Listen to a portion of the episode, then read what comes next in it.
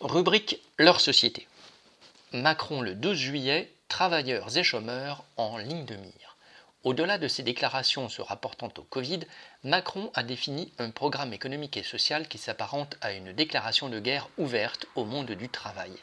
C'est bien ce que veut dire son axe. Citation La priorité de sortie de crise sera donc la même que depuis le début du quinquennat, le travail et le mérite. Fin de citation.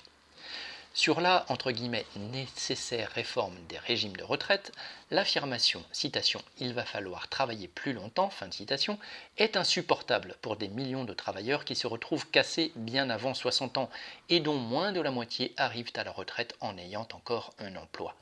En prime, l'objectif de la suppression des régimes spéciaux de retraite, qui représentent encore à l'heure actuelle une petite protection pour une partie des travailleurs, a été répété. Bien sûr, ces prétendues réformes nécessaires sont remises de fait au-delà de la prochaine élection présidentielle, mais cela permet à Macron de se présenter comme un dur, dur envers les travailleurs, ceux d'en bas, qui ne sont pas inclus dans le entre guillemets mérite. Cela peut toujours être utile pour attirer les votes de l'électorat réactionnaire. Mais la réforme de l'indemnisation du chômage, déjà votée, n'attendra pas et devrait être appliquée dès le 1er octobre. Elle concerne aujourd'hui près de 6 millions de travailleurs sans emploi et de façon induite toute la classe ouvrière.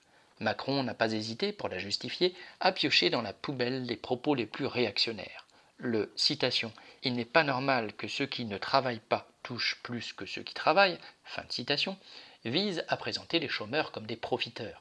Mais sur les 2 845 000 chômeurs indemnisés en juin, la moitié touchait moins de 1068 euros bruts avant cotisation sociale. Deux autres millions de chômeurs doivent essayer de survivre avec au mieux le RSA, soit 565,34 euros mensuels, avec en prime la perte de tous les droits à la retraite. Cela est clair sur le niveau de salaire que trouve normal le porte-parole du grand patronat. Le projet de Macron vise à réduire, autant que possible, la rémunération de l'ensemble de la classe ouvrière. Ce passage en force vise, d'un côté, à réduire la rémunération de centaines de milliers de chômeurs déjà chichement indemnisés, bien loin de ce qu'ils touchaient en travaillant.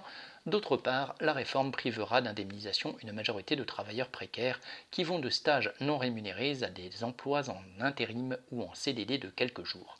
Cette réforme indigne va enfoncer des pans de la classe ouvrière dans la misère, avec bien sûr l'approbation du patronat. Car cette guerre aux 6 millions de chômeurs actuels, toutes catégories confondues, vient en appui à la guerre aux salaires déjà enclenchée dans nombre d'entreprises. Pour baisser les salaires, les employeurs ont besoin que les travailleurs privés d'emploi ne puissent plus survivre au chômage et soient prêts à accepter n'importe quelle rémunération.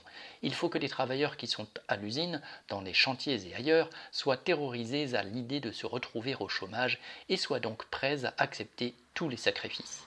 Quand il annonce que le pays se redressera par le travail, Macron proclame en fait que, comme tous les politiciens bourgeois qui entre guillemets défendent les entreprises, il entend prendre toute sa place dans la guerre aux salariés.